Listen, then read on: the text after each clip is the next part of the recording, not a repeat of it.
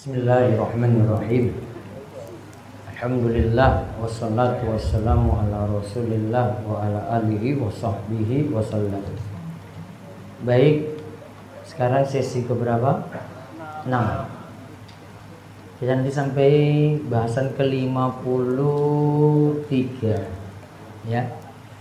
Tinggal 10 bab lagi. Jadi sekarang sudah nyantai. Besok kan selesai insya Allah. Kalau sudah selesai terus makan-makan gitu.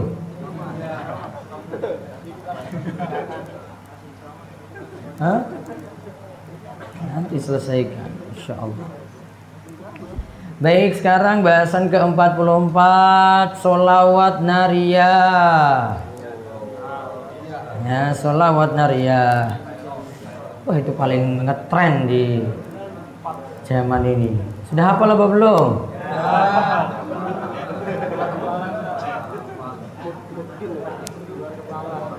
Bu, kalau di Instagram itu ratingnya tinggi juga ya. Mau laki-laki perempuan semua jadi salawat favorit. Baik baca. Selawat Naria. Selawat Naria telah dikenal banyak orang.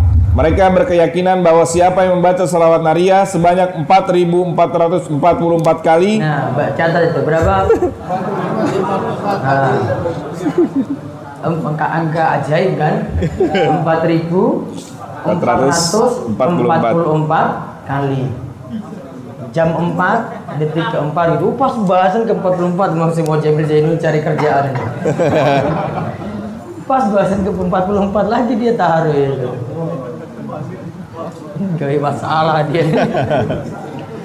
Terus dengan harapan agar kesusahannya dihilangkan atau dipenuhi hajat kebutuhannya maka akan terkabul harapannya itu. Nah baca 4444 kali.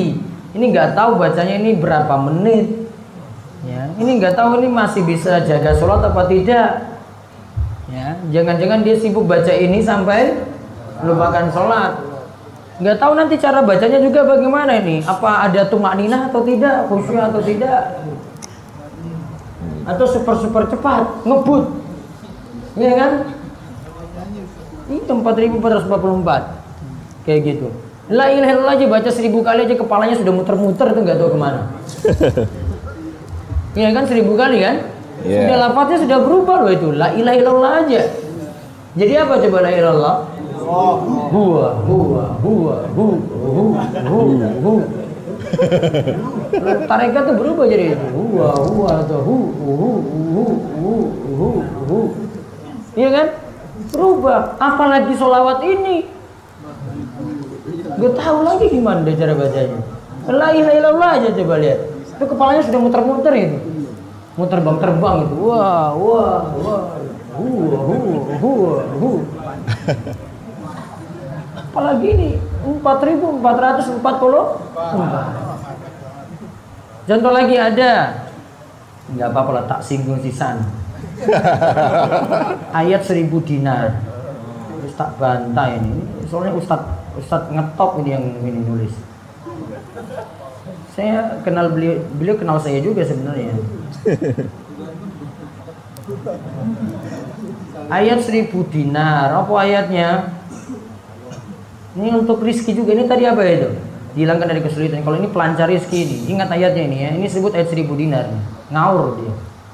Wa may yattaqillah yaj'al lahu makhraja wa yarzuqhu min haitsu la yahtasib wa may yatawakkal 'ala Allah fa huwa hasbuh innallaha barigu amri. Qad ja'alallahu li kulli syai'in qadra. At-Talaq ayat 2 sampai 3. Itu disebut ayat 1000 dinar. Bacanya Bacalah surat Al-Fatihah pada malam pertama dari tiap-tiap bulan kalender Hijriah sebanyak 1000 kali. Al-Fatihah dulu 1000 kali. Terus Al-Maidah ayat 114 ya dibaca segitu juga. Lalu baca ayat 1000 dinar 21 kali. Lalu setiap harinya prakteknya baca ayat 1000 dinar surat At-Tolak tadi sebanyak 1000 kali. Ya, diwasiatkan untuk dibaca rutin. Pertama, nyatakan itu ayat 1000 dinar nggak punya dalil, ngaur. Nggak ada dari Nabi bilang itu ayat 1000 dinar nggak ada. Alfu dinar nggak ada. Nggak ada bilang itu ayat alfi dinar itu tidak ada. Dia buat penamaan sendiri. Kemudian tujuannya untuk ya untuk dapat ya dibukakan pintu rezeki saja. Sama sampai sampai nanti ajaran berikutnya lagi baca solawat. Oh kamu pingin iPad ya? Ini lihat iPad saja, solawatin aja tuh, biar kamu dapat itu. Itu sama itu, satu guru itu. Singgung nggak apa-apa, biar paham. Selawatin aja ini. Nah, kamu lihat ini kan, lihat kan? Selawatin aja nanti dapat ini juga. Maka ketika dia masuk di ini cuma selawatin aja itu Allah sholli ala Muhammad ya. Udah. Udah selawatin ini kan? Udah tiba-tiba, wah Ustaz saya baca kayak gitu bener itu. Laptop tadi yang saya pengen itu datang. Dan biasanya bukan laptop murahan, dia langsung Mac gitu, MacBook pokoknya. Aja. Luar biasa itu. Itu amalan apa itu? Bid'ah. Bid'ah. Bid'ah sama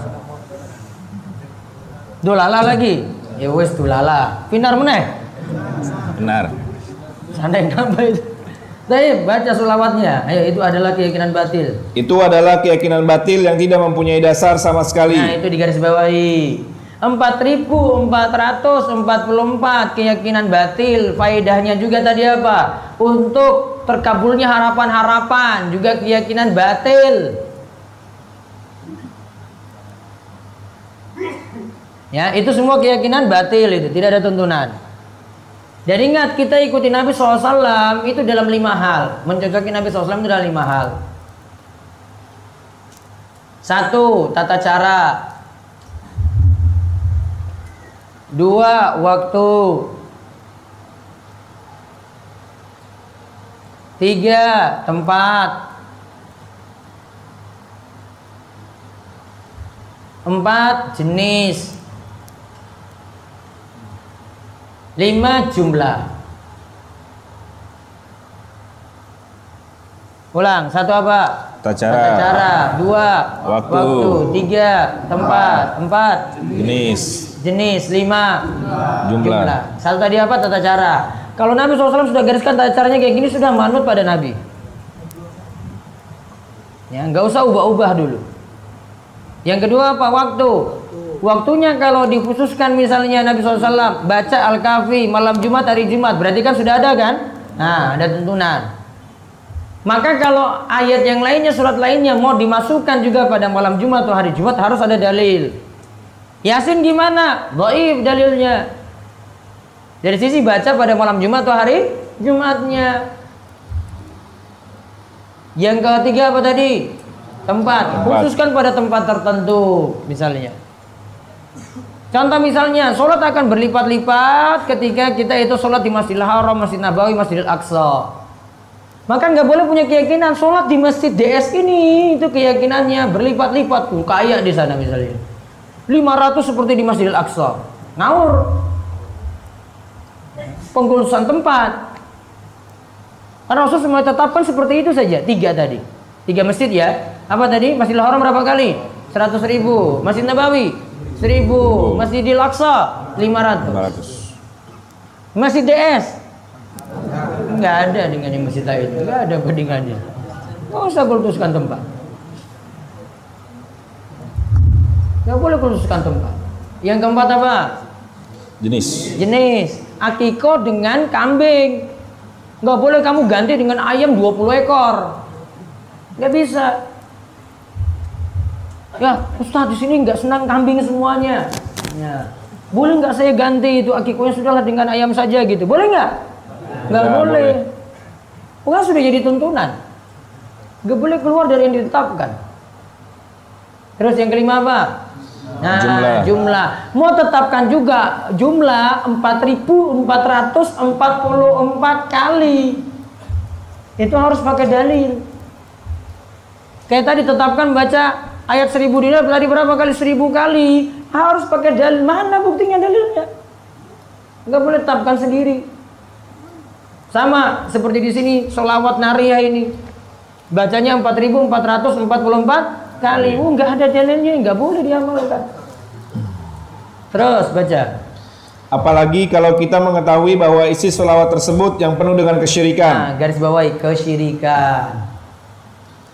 Lafal salawat nariyah selengkapnya sebagai berikut. Nah, lihat Allahumma sholli salatan kamilatan wa sallim salaman tamman ala sayyidina Muhammadin allazi tanhalu bihil uqadu wa tanfariju bihil kurabu wa tuqda bihil hawaij wa tunalu bihil rawaid wa husnul khawatim wa yustasqal ghamamu biwajhil karim wa ala ali wa sahbihi adada kulli ma'lumin lak.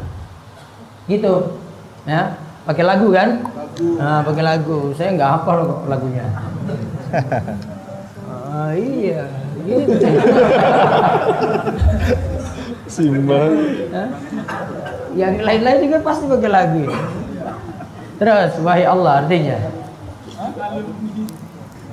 Wahai Allah, Wahai Allah, berikanlah salawat dan keselamatan yang sempurna kepada penghulu kita, Muhammad, yang karena beliau akan terurai segala keruwetan hidup, hilang segala kesedihan, terpenuhi segala kebutuhan, tercapai segala keinginan dan hasil yang baik.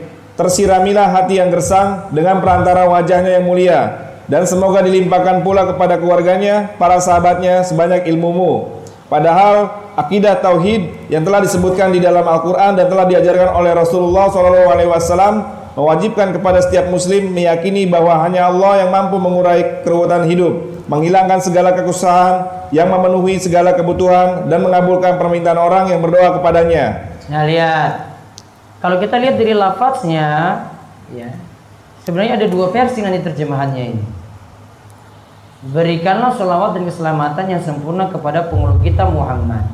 Yang karena beliau, kalau di beberapa situs itu mereka terjemahin yang karena engkau ya Allah akan terurai segala keruwetan hidup, hilang segala kesedihan gitu. Jadi itu juga daripada Allah. Maka nanti jadi maksudnya berbeda.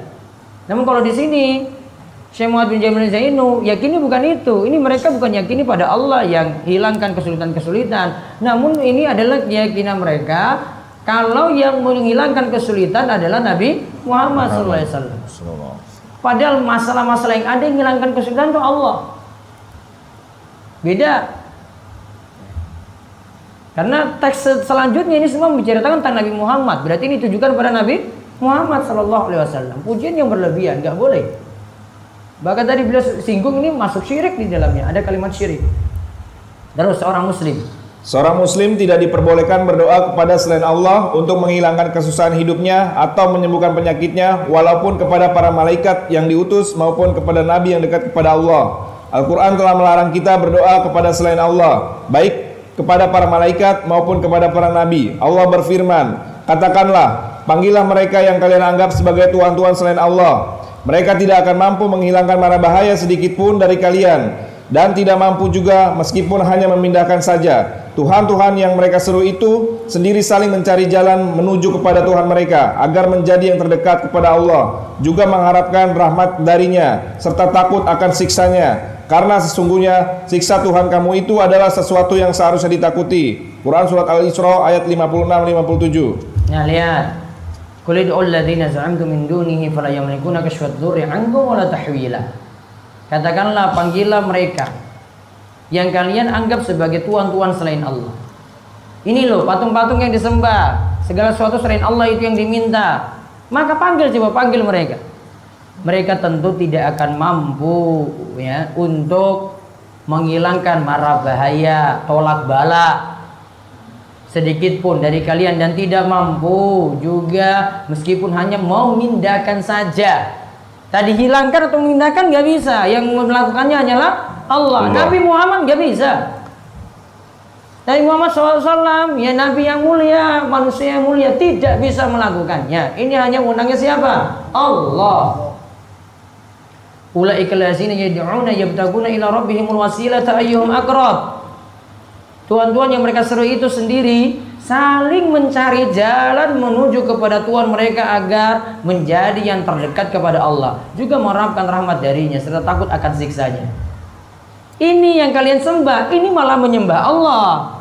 Cari ridhonya Allah. Sehingga harusnya ikuti mereka bukan sembah mereka. Berarti ikuti petunjuk Nabi Muhammad SAW bukan minta pada Nabi Muhammad SAW Coba baca ahli tafsir. Para ahli tafsir menjelaskan bahwa ayat di atas turun berkenaan dengan adanya sekelompok orang yang berdoa kepada Al-Masih atau para malaikat atau orang-orang solih dari jenis jin. Demikianlah yang dikatakan oleh Ibnu Katsir. Sebagaimana mungkin Rasulullah Shallallahu Alaihi Wasallam akan rela dikatakan bahwa beliau mampu menguraikan segala keruwetan hidup dan menghilangkan segala kesusahan. Padahal Al-Quran telah memerintahkan beliau, katakanlah, Aku tidak mampu memberikan manfaat maupun mencegah bahaya dari diriku sendiri, kecuali apa yang telah dikehendaki oleh Allah. Dan sekiranya aku bisa mengetahui perkara goib, tentulah aku akan senantiasa mendapatkan kebaikan dan aku tidak pernah terkena musibah. Quran Surat Al-A'raf ayat 188 Dalam sebuah hadis sahih disebutkan, ada seorang laki-laki datang kepada Rasulullah SAW lalu berkata kepada beliau, ini atas kehendak Allah dan atas kehendakmu. Beliau berkata kepadanya, Apakah engkau hendak menjajarkan aku dengan Allah? Katakanlah, ini karena kehendak Allah semata. Hadis ini Hasan diriwayatkan oleh Anasai. Kalau kita kata buang karena beliau diganti dengan solawat tersebut, niscaya lafal solawat tersebut menjadi benar, tidak ada masalah. Sehingga bunyinya menjadi, wahai Allah. Nah lihat, Allahumma salli salatan kamilatan wa sallim salaman taman ala Muhammadin lati tanhalu bihal. Bihal. Uqadu, bukan bihi. Tanhalu bihal uqadu. Kalau tanhalu bi kalau tadi tanhalu bihil uqadu itu artinya dicoba baca artinya dulu kalimatnya wahai Allah. Wahai Allah, berikanlah salawat dan keselamatan yang sempurna kepada penghulu kita, Muhammad, yang karena salawat tersebut akan terurai segala keruwetan dan kesusahan hidup. Nah, karena salawat tersebut berarti itu namanya tawasul dengan amalan soleh. Berikan keterangan. Kalimat yang karena salawat tersebut itu namanya tawasul dengan amalan soleh. Kalimatnya jadi nggak masalah. Tanhalu bihal uqadu wa tanfariju bihal kurabu kok hi diganti ha? Karena solawat itu harusnya ganti ha. Solawat itu muannas. Muannas itu bukan pakai hu lagi. Menunjukkan perempuan. Maka diganti ha. Tanfariju bihal kurabu wa tuqdha bihal hawaiju. Ini tadi namanya apa? Tawasul dengan amalan soleh. Boleh nggak tawasul dengan amalan soleh? Boleh. Beda Insya Allah beliau kasih solusi loh itu. Bukan hanya kritik aja. Oh ini kalimat ini kamu ubah. Kalau kamu ubah nggak jadi masalah. Kamu kan nggak mau ubah kan? Ya, nggak mau ubah di situ. Nah lihat, ini salawatnya seperti itu. Intinya yang tadi, kenapa ini tadi dilarang? Karena nantinya menjadikan Nabi SAW itu tandingan bagi Allah. Dianggap sejajar. Itu yang dikritisi. Ya, dianggap sejajar dengan Allah. Makanya tadi kan Nabi nggak senang itu. Ada sahabat yang katakan pada beliau, Masya Allah wa syi'ta. Atas kehendak Allah dan. Pakai dan. Kehendakmu. Harusnya apa? Atas kehendak Allah saja atau atas kehendak Allah kemudian. Summa syi'ta ini dua ya. Atas kehendak Allah saja. Sudah berhenti di situ. Atau yang kedua. Masya Allah summa syi'da. Atas kehendak Allah kemudian kehendakmu. Itu enggak sejajar. Padahal ini cuma lapat saja keyakinannya nggak menyejajarkan Allah dengan makhluk. Namun sudah salah ucap, salah ucap diperbaiki. Sama juga di sini, mungkin keyakinannya, keyakinannya, wah saya kan nggak yakini kayak begitu. Saya kan cuma baca sholawat naria saja. Wong saya nggak bilang kok Nabi Shallallahu Alaihi Wasallam itu yang hilangkan kesulitan-kesulitan kok. Iya kan? Namun ucapanmu salah. Harus diperbaiki. Sama nih kita lahiriah itu ingin nggak ingin menyejajarkan Allah dengan makhluk. Contoh yang para ulama itu sering singgung, kalau apa ini? Tempelan ini misal figura ya? Ada tulisan Allah itu. Kan kadang sejajar dengan tulisan Nabi Muhammad SAW iya kita tidak ingin menyejajarkan di sini namun perilakunya nganggap sejajar. Dibuat itu ini Allah kemudian ini Muhammad. Perilakunya masalah. Walaupun nanti jenengan bantah, wong saya nggak maksudnya kayak gitu kok. Saya nggak nganggap kalau Allah sejajar dengan Nabi Muhammad SAW. Iya, namun perilaku salah. Walaupun keyakinannya beda, kita kan nilainya lahiriahnya. Itu kan masalah batin. Sama dengan ucapan apa tadi? Masya Allah wa syi'ta. Itu kan ucapan. Sama di sini dengan salawat naria. Enggak, saya enggak yakin Nabi SAW menghilangkan kesulitan. Saya tetap minta pada Allah. Iya, namun ucapanmu dalam itu salah. Makanya diperbaiki, ditegur oleh Syekh Muhammad Jamil Zainu di sini. Terus. Salawat seperti tersebut di atas benar, karena salawat Nabi adalah ibadah yang bisa dijadikan perantara dalam berdoa, meminta dibebaskannya keruwetan dan kesusahan hidup. Mengapa kita suka membaca salawat-salawat gubahan manusia dan meninggalkan salawat yang diajarkan oleh Rasulullah SAW yang maksum? Nah, salawat Rasulullah SAW yang maksum itu yang kayak bagaimana? Hah? Itu yang baca ketika tahiyat akhir itu. Ibrahim. Ya, Allahumma sholli ala Muhammad wa ala ali Muhammad kama shallaita ala Ibrahim wa ala ali Ibrahim. Nah itu, itu namanya tadi maksud beliau selawat yang diajarkan oleh Rasulullah SAW itu selawat paling afdol. Jadi kalau ada yang tanya selawat paling afdol apa? Selawat yang dibaca ketika tahiyat. Ibrahim. Diulang, selawat yang paling afdol apa? Selawat yang dibaca ketika tahiyat. Jangan jawab selawat naria, selawat ini, selawat ini macam-macam jangan. Cukup baca tadi. Ya sholat yang paling afdal apa? Itu yang kita baca saat tahiyat itu. Kan Nabi SAW ajarkan itu dan kita pakai untuk sholat. Allahu a'lam. Istirahat dulu 5 menit